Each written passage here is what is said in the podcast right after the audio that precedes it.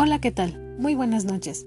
Yo soy la licenciada Araceli Antonio López, estudiante de la maestría en Ciencias de la Educación. Para la asignatura de modelos educativos contemporáneos, elegí del libro de texto el capítulo 20, Escuela Normal de Coacalco, Movilidad Directa y Gestión Escolar.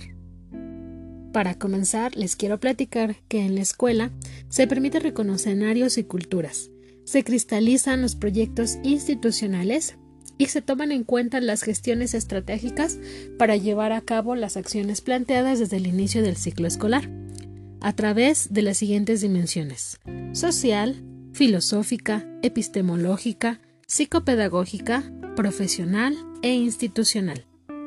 La gestión escolar se visualiza como la transformación de instituciones educativas a través de la construcción de proyectos de trabajo orientados al incremento de la calidad de la educación y los servicios que ofrece.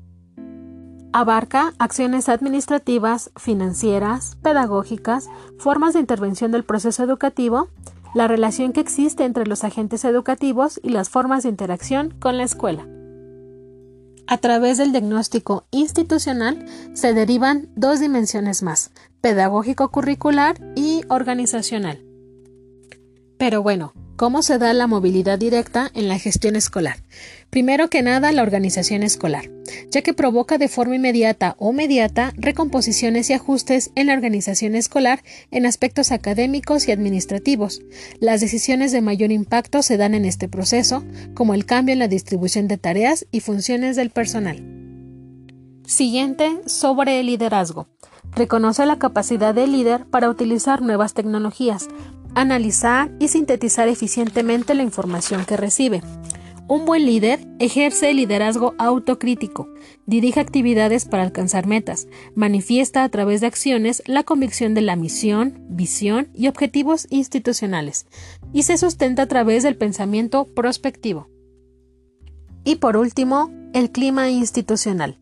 Los climas configuran un factor que influye en lo que se aprende, por ejemplo, las formas de relación profesional, la identidad ética de la profesión, jerarquización, actitud y tareas académico-administrativas. Existen cuatro clasificaciones de clima institucional. Número 1. Climas y grupos receptivos.